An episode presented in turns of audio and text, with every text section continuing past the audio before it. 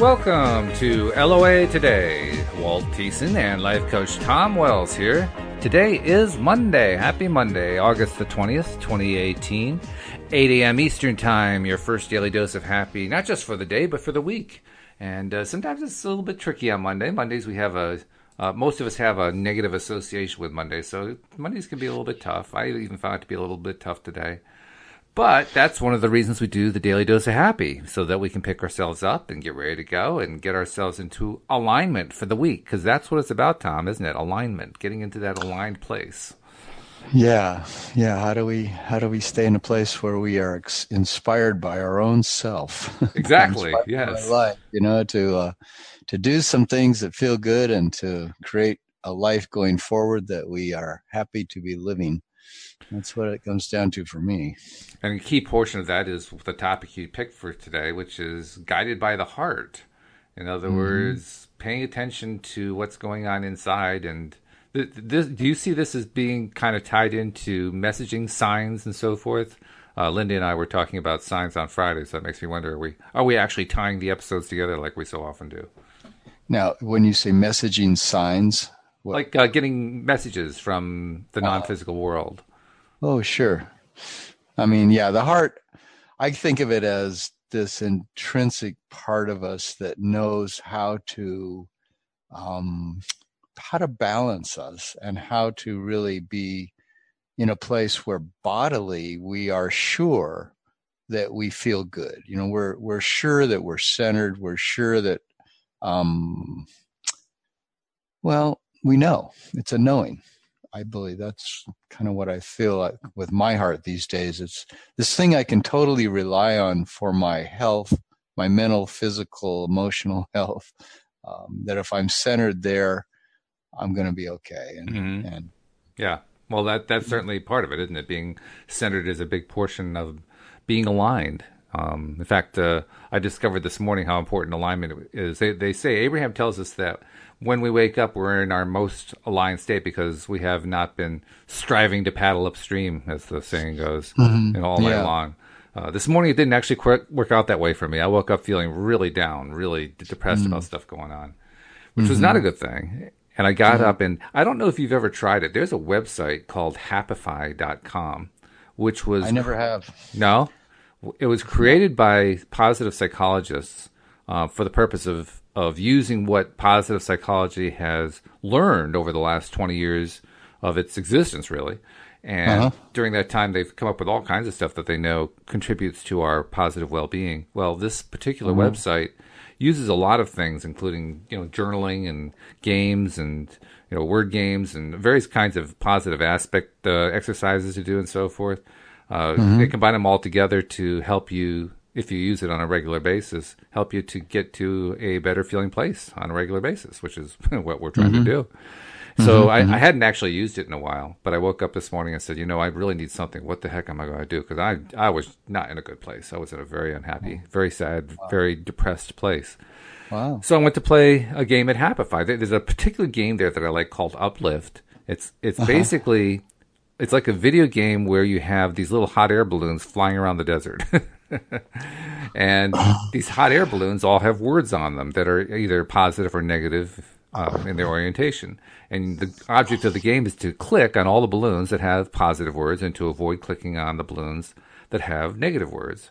Not surprisingly, when I started playing that game today, I was clicking about more than half the time on the balloons that had the negative words. Not that I was trying to do that, but that's what I ended up doing. Isn't that interesting? And like the law of attraction, the game is oriented so that the more that you click on a particular kind of word, positive or negative, the more balloons it gives you with those words on them, with positive or negative words on them. So I was clicking on negative words, so it was giving me lots of negative words. And it really makes you stop, because when you realize you're clicking all these negatives, like, oh, no, stop. So, you slow yourself down and like, okay, don't click the negative words. Just see negative words, skip, go to the next one. And sometimes you can wait like, 4 or 5 seconds before you finally get a positive word. But then you get one and you click on that. And then you get another one, you click on that. And then you start reversing the momentum, very similar to what Abraham talks about, only in a video game context. And, after playing an hour of that game, I felt quite a bit better. I mean, I can't say all of my woes were solved and all of my cares were taken away, but I felt measurably better, and it was a good feeling. So that's just by having the association with that feeling, by reading the word of it. Right. And just that alone got you to kind of gravitate more towards a more joyful place inside yourself, a little less depressed, right? Right. Yeah. Well, plus it's a video game, so you're trying to win points, and you get points every time you click on something positive. You lose points whenever you click on something negative. So I'm constantly trying to hit a new score that I never hit before, and so forth. So there's that aspect too. It kind of drives you to really look for the way to win, which is to focus on the positive words. Yeah. And after a while, you do it. I mean, my last few games that I played of it, I was clicking on the positive words 95% of the time or more. So I definitely achieved my goal in the short term of trying to shift what my focus was from the negative to the positive. And I could see clear evidence of it. Very, very clear. Early on, I was focusing heavily on negative. By the end, I was focusing heavily on positives. Can't ask for more than that. Well, that's definitely the beginning of a good week if you're getting started on that foot, and now it's just a matter of keeping it going, right? Exactly. How will you keep that attention in that place? And I guess this doing the podcast, of course, is in the next step. Because you get a chance to talk about a topic that hopefully will have some insight, or something will come from the unseen realm in our speaking that here will be uplifting to both of us and to our listeners. That's why we do the show. And we certainly do. And it's what keeps me going to do the show. I mean, it's been pointed out to me numerous times. How on earth do you do 11 shows a week? Well, I do it because it's fun. It picks me up, and it is a very good pickup. It really does. I mean, even on days where I'm not doing so well, it picks me up. Just saying the first words of the show, welcome to LOA Today. That alone, I have such a positive association with those words that alone gives me a little juice of energy every time I say them at the beginning of the show. Yeah. And there was always this thing that I heard that Jesus said, which had to do with, I'm sure you remember that, when two or more are gathered together, there I am amongst them. Oh, yeah. And it was this idea, I always felt like this thing that they would call the Holy Spirit, or this inspiration, would show up when two people get together. There's this possibility. So when you do the podcast with another co-host, you're opening the door for magic to happen, for some creativity to just take place in the realm of what's possible for moving in that direction. And very true. Yeah, no doubt about it. I don't know exactly what the phenomenon is, but there is that accelerating aspect to having conversation or even doing a podcast with someone else who's like-minded, who has the same kind of orientation. Now, you don't get it, obviously, if you're working with somebody whose orientation is a negative orientation. Obviously, that's going to push you in the wrong direction. But assuming that you do have someone to talk with who is on the same kind of wavelength, so to speak, trying to get to that positive realm, it can really accelerate pretty quickly.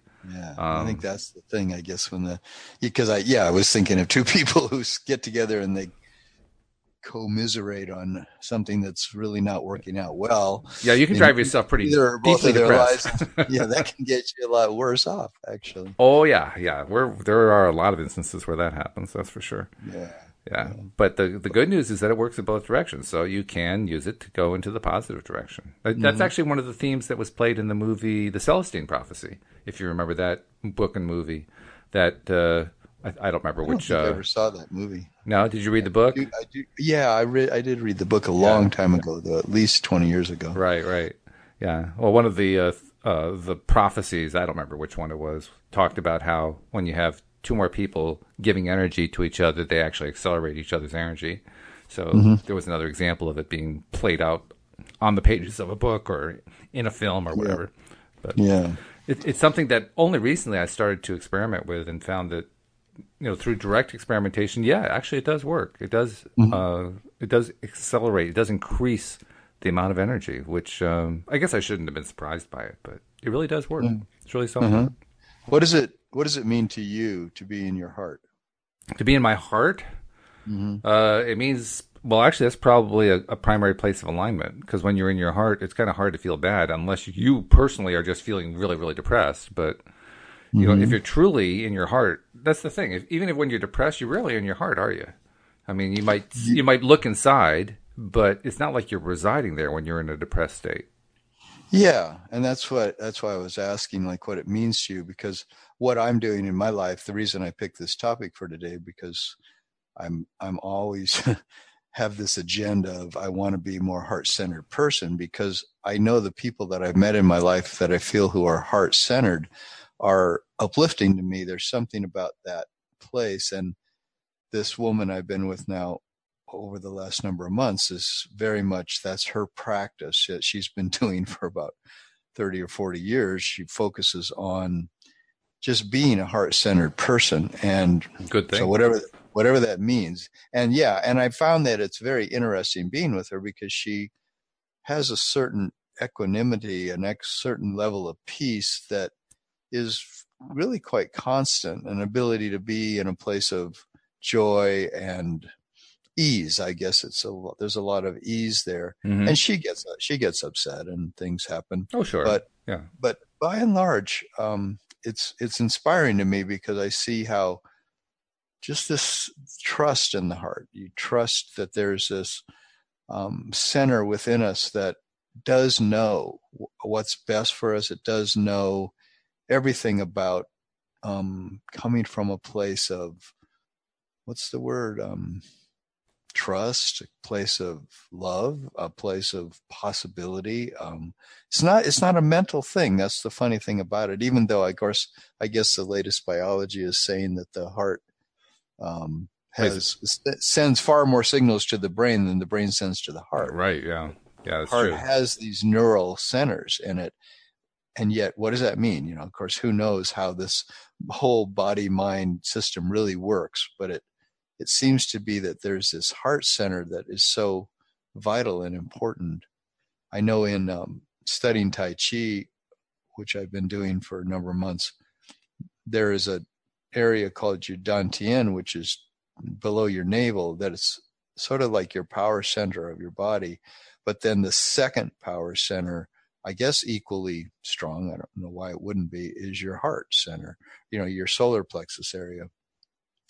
So a lot of the work I'm doing now is to go to that solar plexus area and kind of just give up all my concerns to that. It's funny, you know, just to be, you know, lay down on the couch or sit in a chair and close my eyes and put all my focus on that heart area, and just trust that from doing that alone, all these negative potential that I have of being bummed out or fearful or confused, lost, hopeless, some of these places I can get into, sure, that they will be transformed. It's to me, it's now becoming this place of magic that I'm wanting to trust increasingly every day, and not go back into my head, which thinks, I think it's easier for my head thinking to just go, well, this is kind of a random game that we're playing here on earth, where you can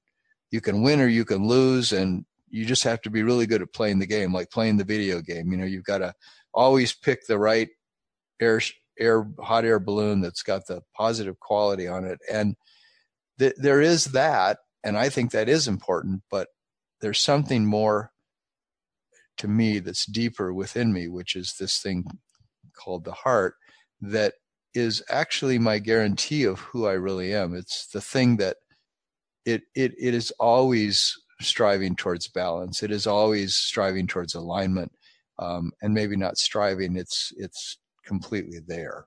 And it's, for me, it's to relax enough to be in my heart, and then see what it feels like to be in my heart. That's why I was asking you what that really feels like when you're in your heart. Well, I suppose that's one of the places that we focus on the most when we meditate, isn't it? Or when we do anything just to sit calmly. We may not be focused on it deliberately or consciously, but there's always an awareness of that center, that part of the body. So I would think that would be a key portion of what you're talking about. Yeah, or you think about when you're feeling really good, let's say you get together with your wife and you guys go to the ocean and it's a beautiful summer day and you're out there in the sea breezes and the sunshine and the sand, and what's that, where's that feeling coming from? That sense of ease and trust, and you just know that life is a beautiful thing, and you know that life works out, and you know that everything's going to be okay on a certain level, and where do you feel that? Where do I feel it? I think actually I feel it everywhere from the navel up to my forehead, mm-hmm. and everything in between.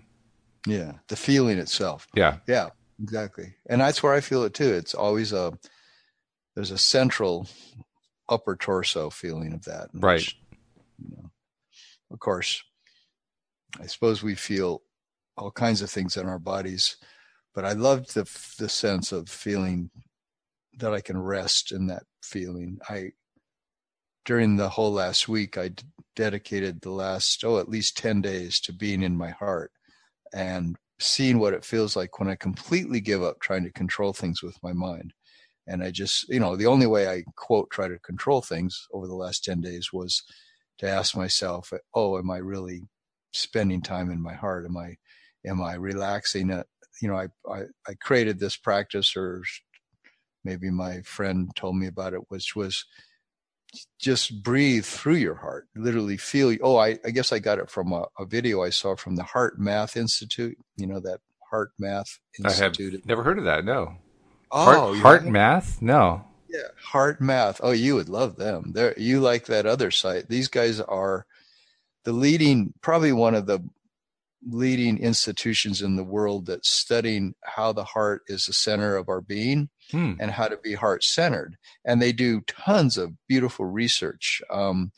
Like can correlate, for example, solar flares with heart openness, direct correlations between solar activity and the openness of our hearts. And they show how we're plugged into this vast network of universal, you might say, energy, cosmic energy that is, how astrology talks about where your planets are, and how you're feeling today has a lot to do with how your planets are aligned. And mm-hmm.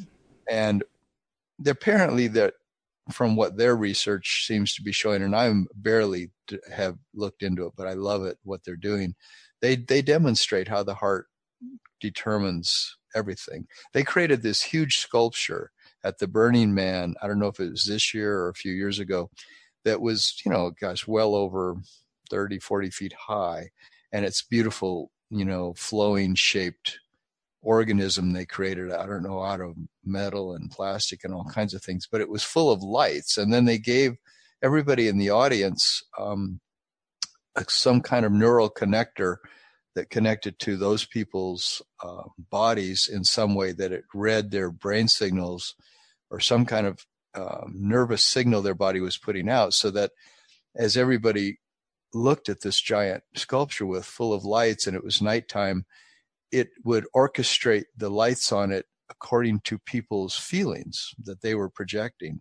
And it was really, really beautiful. And it was a definite way of showing that we not only do our hearts determine this electrical system of beauty that was being projected onto this sculpture, but also how we sync up together.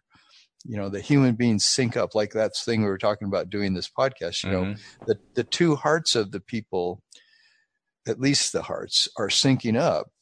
When we both have the intention of being heart-centered, we sync up, and then we radiate a vibration that opens up that alignment with source. You might say it's all one in a way, that we align from our hearts with source.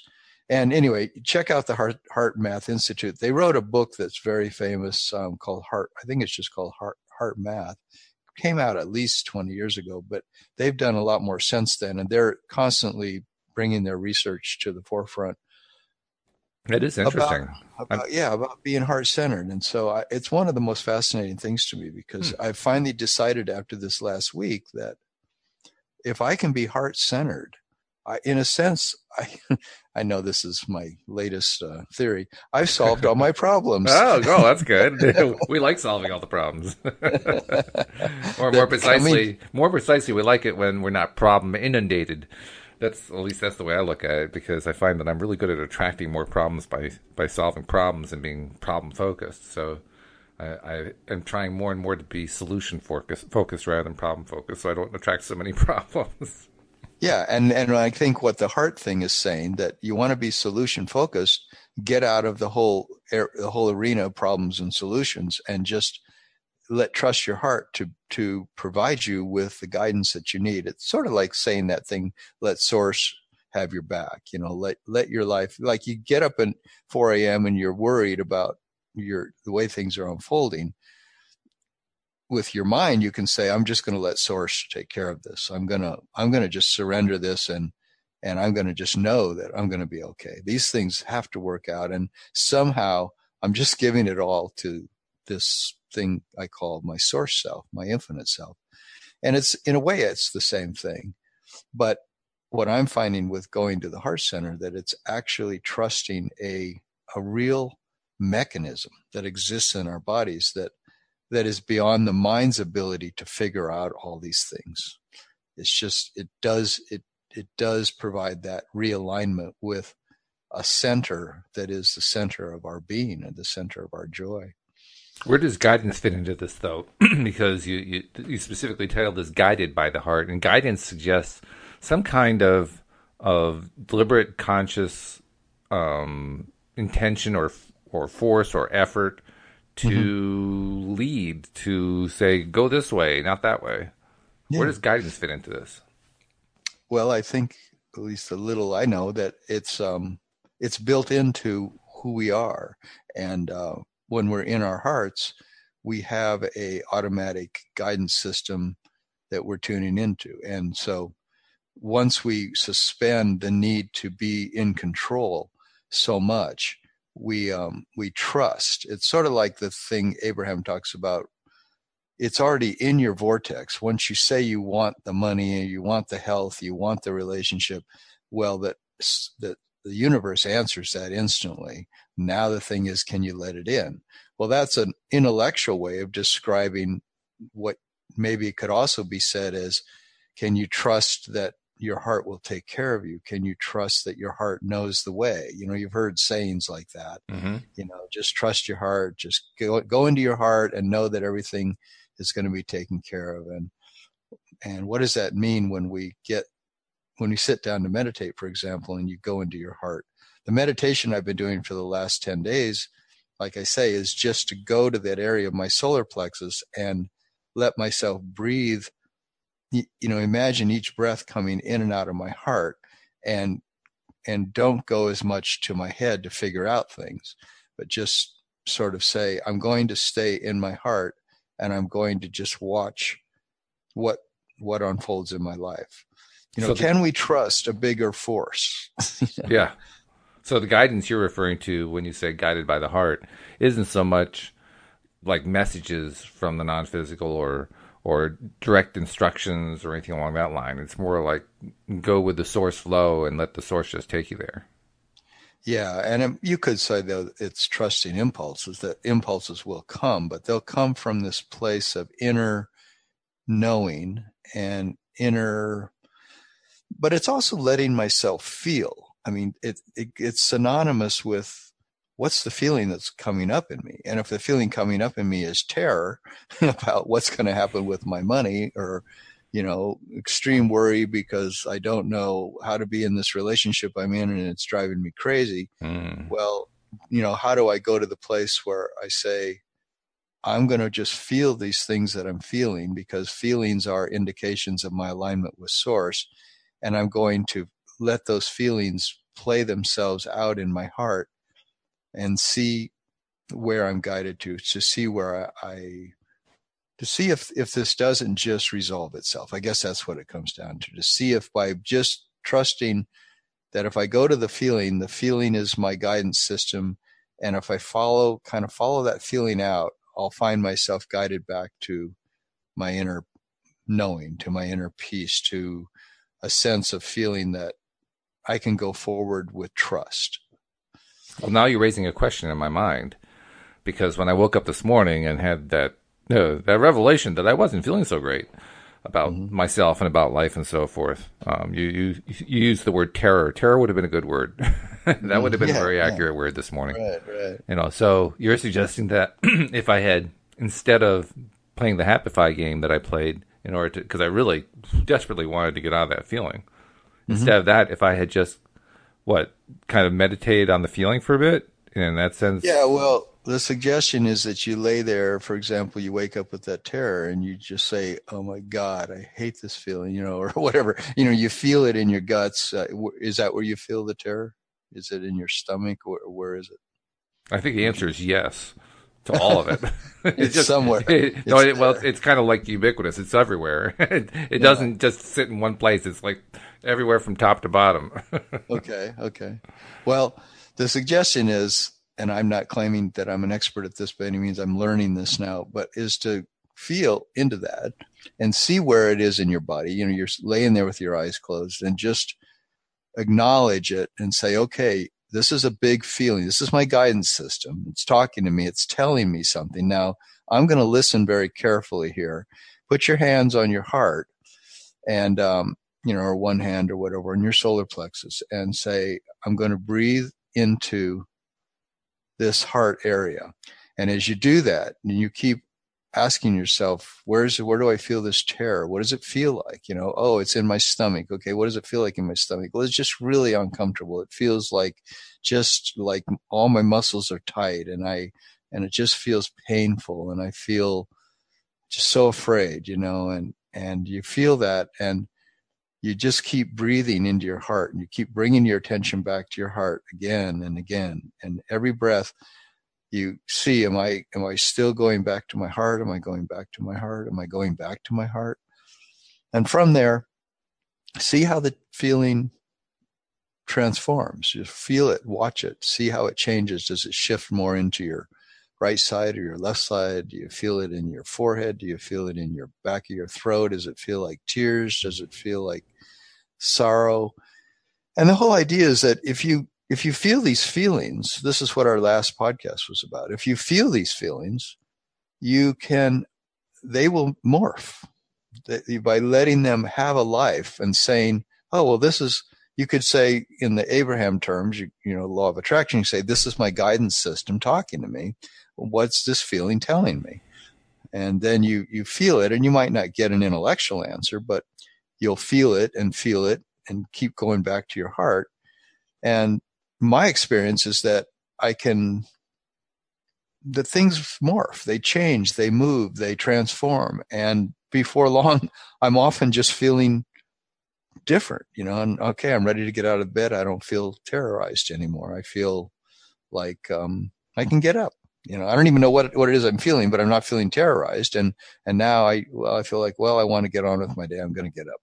So if I've been doing, I haven't deliberately done this process the way you described it, but I've had plenty of times, particularly in the middle of the night, speaking of waking up in the middle of the night, where I would wake up and I find myself dwelling on this negative stuff. And the more I dwell on it, the more I can't go back to sleep and the more upset I get and so forth.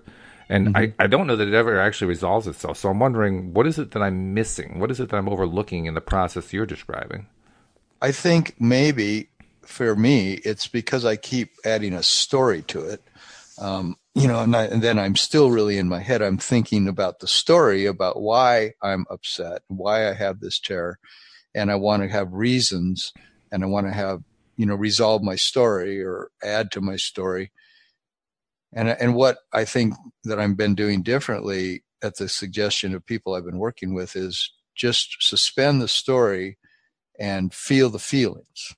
So it's sort of just like, it's very, to me, reminiscent of the things that Abraham does say, which is, again, that your feelings are your guidance system. So if you feel them and don't deny them, they'll lead you somewhere. They're there to lead us back to our higher connection, to our knowing, and to our And that knowing knows that everything is okay. It always was okay. It always will be okay. And somehow when we get in touch with that feeling place inside, we don't need to be having our story resolved at that moment, you know, having the perfect answer. If we can feel good, we can then go forward and do the next thing in our day. Yeah, but it's the transition that I'm not confident about. Yeah, I know. And all I'm saying is that practice it, try it, you know, and it's taken me. Oh God, something else to do on faith. I don't know if I can handle this. It's taken me months to get comfortable with it, but I'm now convinced it's my main modality. This is the main way that, well, because I get tired of using all the techniques, like I'm going to go write in my appreciation journal and I'm going to go, you know, do some other technique. I mean, all this stuff's good. You know, I'm going to go out and go for a walk, and I'm going to journal. You know, but it's all good. Mm-hmm. It's all helpful. It's just that what about this idea of letting yourself trust that the feeling will guide you back to your alignment if you let the feeling have a life instead of, you know, sometimes I deny my feelings by going and maybe playing the little video game. It's like a way to get my mind to get convinced that happiness exists. Although playing the video game maybe is an experiential, where you're trusting that some process is taking place inside you as you play the video game, and before long it does take place inside you. Isn't it true that just by saying those words, I've seen Esther, you know, Abraham demonstrate that many times with someone who's asking them questions, and they just by talking about the words, enthusiasm, eagerness, happiness, fun, playfulness, joy, clarity, you know, you start telling those things to yourself and you do start getting more headed in that direction. So it's all helpful. But this idea of letting the feelings be felt, I think the key to that is that we might be then really working on the deeper reason why we keep feeling that our lives get sabotaged, and that we end up waking up on the wrong side of the bed. So literally sometimes. Yeah. Or sometimes I don't want to get out of bed because I feel like I don't have enough excitement to want to get up, you know? Yeah. Right.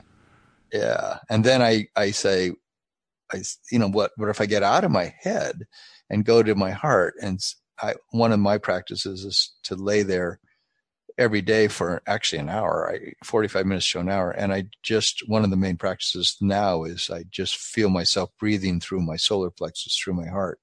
And I just try to put all my trust there. It's kind of like this blind faith in the fact that the heart is truly capable of helping me truly get back to that place of processing these feelings, and where they don't have to become any longer.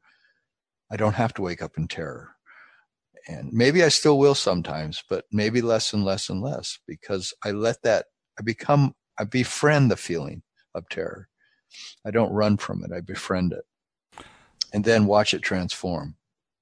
Well, it's an interesting idea. I have to say I haven't really tried it directly, so maybe I'm talking out of turn here, but my first reaction is, I can just see myself going back to telling the awfulizing stories and getting back into the head as you described it. How do you stay in the heart when you got all that going on? You know, over this last weekend, I was having a lot of that going on, and actually the whole last week when I've been trying to stay in my heart. And what I do is I noticed that I just had made a decision that the awfulized story wasn't my focus at that time.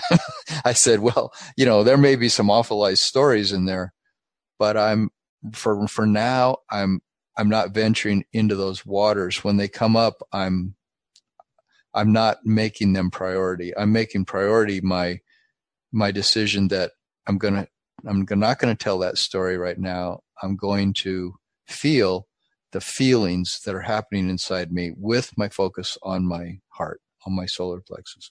I'm going to let myself feel whatever feelings are coming up. And I was tempted a number of times to say, well, if I have this bad story and this bad story, then I must be abandoning my law of attraction way that I take care of myself, because I'm not thinking about what I appreciate and I'm not telling myself a better feeling story. I'm just letting the story sit there. Isn't that tantamount to being stuck in it? And then I said, no. It's a good question, though. Yeah, it's like that is a question that you know, and I was asking that. And then I said, but I felt like I just put a stop on them all. I don't know how he did it. I just said, I'm just going to trust this heart process and trust this thing of feeling, every feeling that's coming up in me. And I was with my my partner the other night, and she had her hand on my heart, and we were in bed, and she was just being there as a support to the changes I was feeling inside, because I was saying, she would say, "What are you feeling now?" And now, she's been a therapist 40 years, so she's got a lot of experience with this. And I was saying, right now I'm feeling, kind of like just shut down. I feel sort of scared, and I feel just ill at ease, and I don't know what it is really. And she said, "Yeah, well, you don't have to have a story. Just feel that. And where do you feel it now?" And I said, well, all of a sudden it just sort of moved to my left side, that place where I have that sore psoas muscle, and it's sort of really coming alive there. And she said, "So what does that feel like?" And I said, well, it feels like hot and kind of burning, and it feels scary because it feels like something's really wrong there. And so she just helped me. I stayed with it for well over an hour, and it moved. I could feel it move up into my chest area. I could feel it. And actually, and at one point I was having like these jolts were passing through my body. But I watched the whole thing change. And that kind of happened to me all this weekend long, because I was in these therapy sessions I was doing this weekend were very interesting, because that's kind of what all the work was around, was that same thing of what's it like when you just totally focus on the feelings that are going on inside yourself, and you let them all be. Let them all just be what they are, and see what it's like when you maintain a neutral. As much as you can, you're the witness of them, rather than the being super involved in them and thinking you have to control this. You have to control this. You've got to get this under control. Instead of thinking that, it's more like, what's it like just to feel this stuff? What was the result? I'm curious. How did it all iron out? How did it all end up when you were done? Well, it ended up really happy. I mean, I ended up on Sunday. I had my second 5-hour session, and it was. I felt like really I was taken into a place of kind of great celebration and ease, a sense of completion of the journey of opening my heart to, opening my body to feeling all these things, and with no control put on it other than the fact of staying in this with my breath and breathing through my heart. That's the only control I put on anything over the weekend. I didn't try to talk myself into feeling better. And so I ended up Sunday, I sort of figured, well, maybe I'm still going to go into a place of more terror. Maybe there's going to be more, discomfort or that's a reasonable more concern. Angst. I mean, considering it's your first, I take it this is really your first thoroughly focused time through doing this. So yeah, that would be a rather normal thing to feel, I would think. Yeah, and of course the people I was working with say it's all over the map for every single person, and it's all over the map each time you do a session with your heart. You know, because there's different feelings that maybe have not been felt before, and we let ourselves have them, then we're not sure what they're going to tell us. But you almost have to trust that the body knows. The body's the wise reservoir of feeling, and we are more feeling creatures than we are thinking creatures, and that's why it's interesting that the heart has more neural connections than the brain, and it sends more signals to the brain than the brain sends to the heart. So what is the heart? What is this? Is it a processing center that contains within it our keys to living a balanced, focused life that works for us? And I think it is. I think that's kind of what's been missing in my life is I didn't understand to trust it to the level that that I give up my control to my heart. It's like giving up control to source and just saying, you got my back, you know, and I'm going to trust that. That's quite a lot of trust that goes on there. That's for sure. I'm not even sure I'd be ready to do this one, but you've at least got my attention. You got me thinking maybe there's something to this. I mean, let me ask you something, because you were talking about how you felt happy at the end. One of the things that Abraham has talked about in their book, Money and the Law of Attraction, they kind of talked about it indirectly. And well, on many occasions, they've talked about bliss. They've referred to the Joseph Campbell phrase about follow your bliss. Yeah. But in this particular place, they actually equated appreciation with bliss. And they said that when you're truly appreciative, you're feeling the equivalent of bliss, which is a pretty high vibrational thing. Yeah. So I'm going to use that word bliss in kind of the same context of what we're talking about here. When you reached that happy place, were you in bliss? Yeah. Yeah, it's kind of I would say it was more of a mild bliss in the sense that I knew that I'm not necessarily done with the feelings that could come up, or that I haven't resolved everything about, you know, my money situation, my health situation, my relationship situation. I haven't resolved every potential concern I have. But now, as I face this next week here, it's Monday morning, my task in a way for this week is staying in my heart again, you know, and it's sort of like, okay, I want to create this new group coaching program. And my concern there has been, how do I receive impulses from the higher realms of how to create a coaching program that'll really benefit my clients?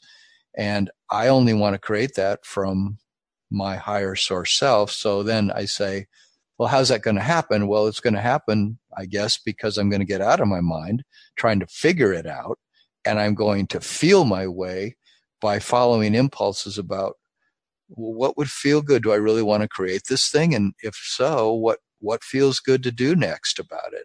And if that doesn't feel good, well, what does feel good to do next? And so, and of course, I luckily have the freedom. I don't have to go to a job, and I don't have to make, you know, $1,000 by Friday or $2,000 by Friday. I basically am going to be okay no matter what I do this week. But on the other hand, I really do have an agenda that I do have to do this work, and I do need to create, you know, increased income. So how am I going to be in a place that I let my inspiration and creativity and all the possibilities of manifesting something really beautiful, how am I going to let it come through me? And my only answer is, I'm going to spend this week being in my heart and I'm going to keep breathing through my heart. And if I have to stop during the day 10 times to go back to that, I'm going to do that. Just like, you know, going to the mirror and doing the mirror exercise, or going on playing the video game, or getting out a journal and writing the things that I appreciate so that I really get in touch with my appreciation. All those things can change us, and they're all helpful. Well, this is just another way. But I'm trying to do it now exclusively, use my heart connection to see if it's really a very powerful center. No, it's quite an experiment that you're doing. I mean, to say the least, because, well, first of all, because it's not the way we're used to trying to do these kinds of things. And secondly, you're going directly into the place that we don't want to be in, that uncomfortable place. And you're just staying there until it feels comfortable. Which is, it's a well, and by the same token, what I found out in the work I did this weekend, it was a real verification of the fact of going into the good feelings too. You know, so when the good feelings are there, what's it like to let them roll, let them rock and roll? You know, and that's that thing of going general in a sense, or basking in what feels good. I did a lot of basking in my therapy work over the weekend, which was, you know, 10 hours of work. I did 5 hours on Friday, 5 hours on Sunday with a therapist who uses some unique ways of getting me into that place. And I felt, you know, the basking in the bliss is every bit as important. It actually felt more important than it was to feel the feelings of terror and the feelings of sadness and the feelings of disappointment. But those feelings had to be felt. But they did lead me eventually, or I eventually got into the place where my mind didn't want to go anywhere else except into the joy. You know, it just wanted to kind of be there. And I looked at that as just all free ride. That's like healing. I'm being healed. I'm in a place of healing. I'm in a place of resolution. A place of resolution. Yeah. Well, that's certainly a good place to be in when you get in there. So, I mean, you got me half sold on this. I'm still, there's a part of me that's resisting this. I'll be perfectly blunt, yeah, well, but sure. You know, there, you got me half interested. Like I've been resisting this for 11 months of being in this new relationship. I mean, my partner uses this as her only way that she lives. So she lives entirely by just, is she surrendering to a heart-centered place of allowing her life to work from, and sometimes she doesn't. Sometimes she struggles the same way. I guess I'm going to still be struggling with this stuff, but this is just it's a wonderful gateway that I don't think I've used my mind most of my life, I think, to figure out my happiness rather than just feel my happiness in my body. Well, I'll tell you, my impulse as you're describing this, my impression is that you probably want to do both, or at least I probably want to do both. I do. Because I mean, it's like you were saying before, the heart and the mind are pretty much all part of the same mind, so to speak, according to what some of the more leading edge scientists have been telling us. Sure. And if that's true, then we need to be engaging both parts of it. We need to be engaging both the heart and the mind to be part of, you know, both parts of the overall mind-heart structure. And that mind-heart structure most likely is how we're going to stay in alignment, in balance, a larger amount of the time. Because I can see how you can get drawn into, you know, the negative stuff inside. And you can also get repelled by it. You know, that's one of the reasons that I did the stuff that I did this morning. I was feeling really, oh God, I don't want to be anywhere near that. Yes. So going to the external exercise, if you will, helped me to refocus externally. But I can also see how, on the other hand, there might be something to this focusing internally thing, focusing on the feeling, no matter how bad the feeling is, which doesn't sound terribly pleasant, to be perfectly honest. But if it does get you through to the point where you're feeling better and you're feeling good and even feeling blissful, maybe combining the two together is really what we're looking for. Maybe it does need to be a combination of both. Because you're right, Abraham does talk about how we need to appreciate both the negative and the positive. It's not just appreciating the positive stuff. And, that has been a part that's been a little bit confusing to me. So maybe this is the key to that. Right. And if our feelings are a guidance system, then if we're repressing any of them, is that a good idea? So if I go do my appreciation journal because I feel so backed up that I want to write until I start feeling better, well, that's good. But it's also maybe good to close my eyes, put my hands on my heart, breathe through my heart and feel and just let the feelings be in my body for a while and say, okay, these are the feelings that are telling me the road to my alignment. They're telling me something about how source is really seeing this. This feeling is coming up because I'm just not aligned with how source is seeing this situation I'm in.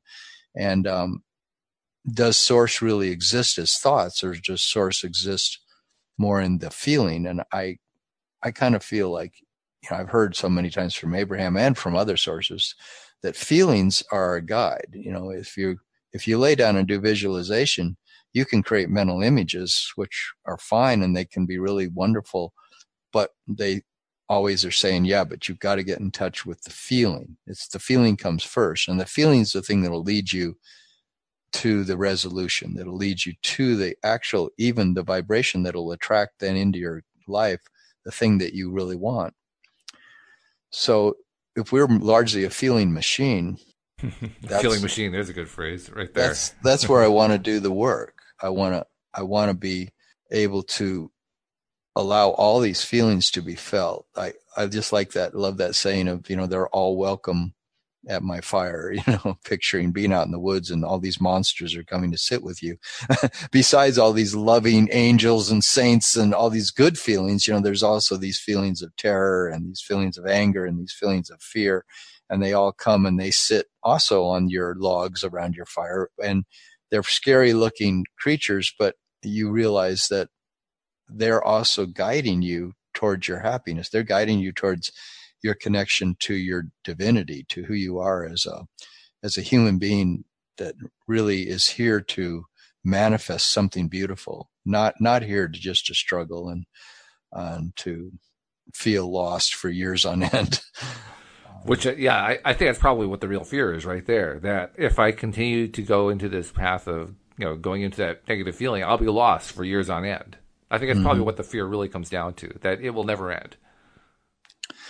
Right. And I think if we run from that, I don't think we'll ever get beyond it. I think it'll always be an unacknowledged monster, you know, that, you know, this sense that I can be completely overwhelmed and driven crazy by my negative feelings, or I can be thrust into hell by my negative feelings. And yes, you can be if you add fuel to the fire. But one thing that kept coming up to me over the last 10 days was, Tom, don't add fuel to that fire. And that's because I know about law of attraction, and law of attraction said, you know, if you're going to dwell on that, those thoughts that of your bad feeling story, then yeah, you could grow this thing and you could freak yourself right out to the point of, you know, going to the hospital and getting some drugs, you know, to try to like just be able to get through the day or something. And so it sounds like kind of what you're talking about with this process is there's really not any thought that goes into it. It's just pure experience of feeling. Because if you go into the thought process, you're going to create that negative spiral that you don't want. That's right. That's right. You got it. I think it's almost to me like, it comes down to, in the law of attraction terms, it just comes down to, oh, I'm totally trusting source to have my back. Like we've said, like I've said a few times, or I'm trusting that the universe, that everything that I want is in my vortex. And so this is my allowing, this is my surrender to the fact that it's all coming to me. But it's sort of like saying, I'm doing it completely. I'm completely trusting. I'm knowing that these negative feeling stories are just that. They're stories. And they were created, some of these feelings, when I was very young, maybe pre-verbal. And therefore the terror that I feel, it's got the mind of a baby, you know, it's got the mind of a 2-year-old, and it doesn't have, I can't reason my way out of it. So but I can feel my way through it by letting the feeling inform me, by trusting that my heart, this quiet place that exists in the center of my chest, is the center of my knowingness in my self. That's where my soul is, and that's where my heart is, my soul is, my essence, and it's nonverbal. It's a place of feeling my way into my greater love, my greater happiness. And to get there, I have to let all these monsters, fearful feelings and sad feelings and everything, be there, and kind of trust that they will dissolve as I put my focus on breathing through my heart without having to have a story about the whole thing. It's an interesting thing. I think I'm going to try a session of that, so to speak, just to see, can I keep myself focused in that way and not allow myself to get my mind going? Because my mind gets going. I mean, there's really no denying that. My mind really gets going. Yeah. Can I actually still myself long enough to just stay in the feeling? I don't know. We'll find out. Well, and I would suggest you look at it as you're simply beginning a practice, that you don't know if it'll take you a year to figure this out, or it'll take you a month, or it'll take you a week, or it'll take, or you'll get to this wonderful feeling today. You know, you'll try it for 10 minutes and it'll change you. I don't know. You know, for me, it's been a process where I've been slowly accepting it and trying it over the last 11 months. And a lot of times I'm frustrated by it, because it feels like, well, what do you mean focus on my heart? I mean, what do I, what's there? You know, it's like, but you know, my friend just keeps saying, just go back to it. Just keep the same way you do when you meditate. You know, the thoughts come and the thoughts take you elsewhere, and that there's all the thoughts about your stories, but just keep going back there. Just keep going back there. Just keep going back there. Just keep going back there. And know this one thing, she said, that these feelings will dissolve, and you will find eventually a solid ground that your 2 feet are standing on that is so solid that you know now who you are. You know that you are a solid, connected person that has a foundation within your own self that you can completely feel balanced. And you do not have to be a person who is overwhelmed. You know, that, I mean, that's my hope. I got to say that last part. I don't know that I'm going to be a person who's not overwhelmed, but I feel like the hope now is greater than it's ever been, that I'm on the track to who I really am. Well, that's a good sign right there. Just the fact that you're feeling better about it. That alone, I would say, makes it worth pursuing, because it feels good. I mean, that's the basic rule. If it feels good, follow it. Mm-hmm. Right? Yeah, yeah. And if it feels bad, follow it. Which is the part of the rule we're not used to. Well, no, but not follow it, but let it play itself out by your trust, your level of trust. That their contrast, both the bad and the good contrast, are part of the same. The same human life, you know, they're part of the 3D realm. They're part of us being here. And if we've got some deep wounds inside of us, some deep pain, some deep things that have been there a long time, when we finally let ourselves, give ourselves permission to have those feelings and take the story out of it, and we witness them from the position of breathing through our heart, and the trust in the fact that there is a natural process within us that'll take us to our joy, then maybe we're onto something. You know, try it, see what happens. Give ourselves time to be with our hearts over a long period of time, because that's why the HeartMath Institute work is so astounding and beautiful, because they're proving scientifically that this is how you can regulate your life, is through a heart-centered approach.